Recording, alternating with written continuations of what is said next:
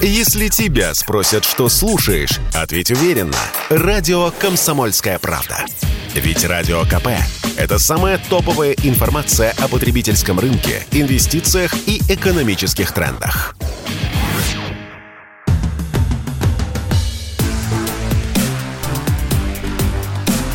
Честное риэлторское.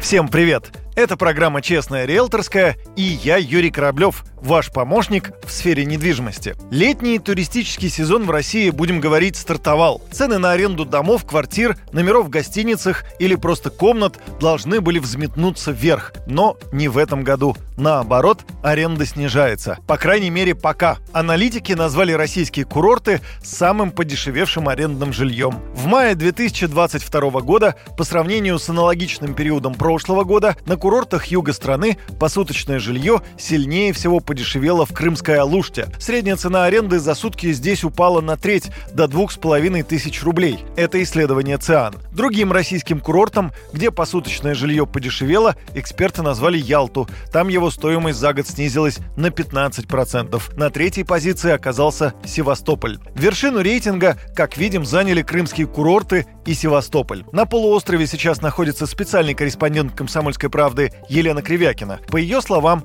причина падения цен на аренду жилья в большинстве городов – прекращение авиасообщения с Крымом, ограничение на работу Симферопольского аэропорта.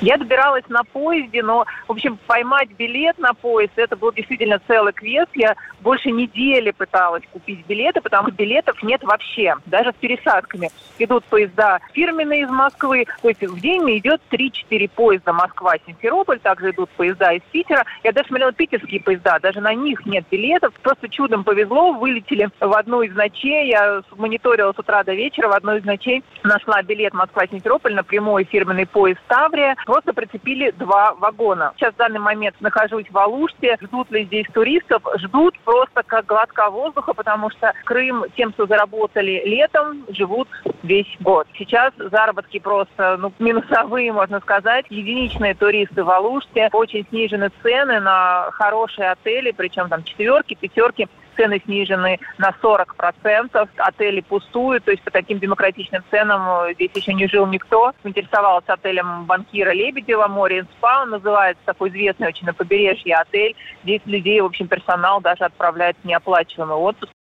Что касается Краснодарского края, то общий уровень спроса на курорты в регионе остается примерно на уровне прошлого года. Упал спрос на Ейск, Анапу и Краснодар. При этом интерес к Сочи и Адлеру, где аэропорт все-таки работает без ограничений, повысился. По данным ЦАН, средняя стоимость посуточной аренды жилья в Сочи по сравнению с маем 2021 года не изменилась. Цена сохранилась на уровне 4000 за сутки. В Геленджике стоимость аренды повысилась примерно на 15%. Новороссийские цены также подросли на 15%. Самая большая динамика наблюдается в Анапе.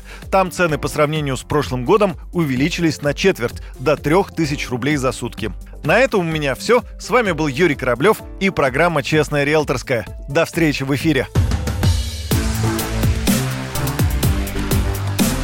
Честная риэлторская.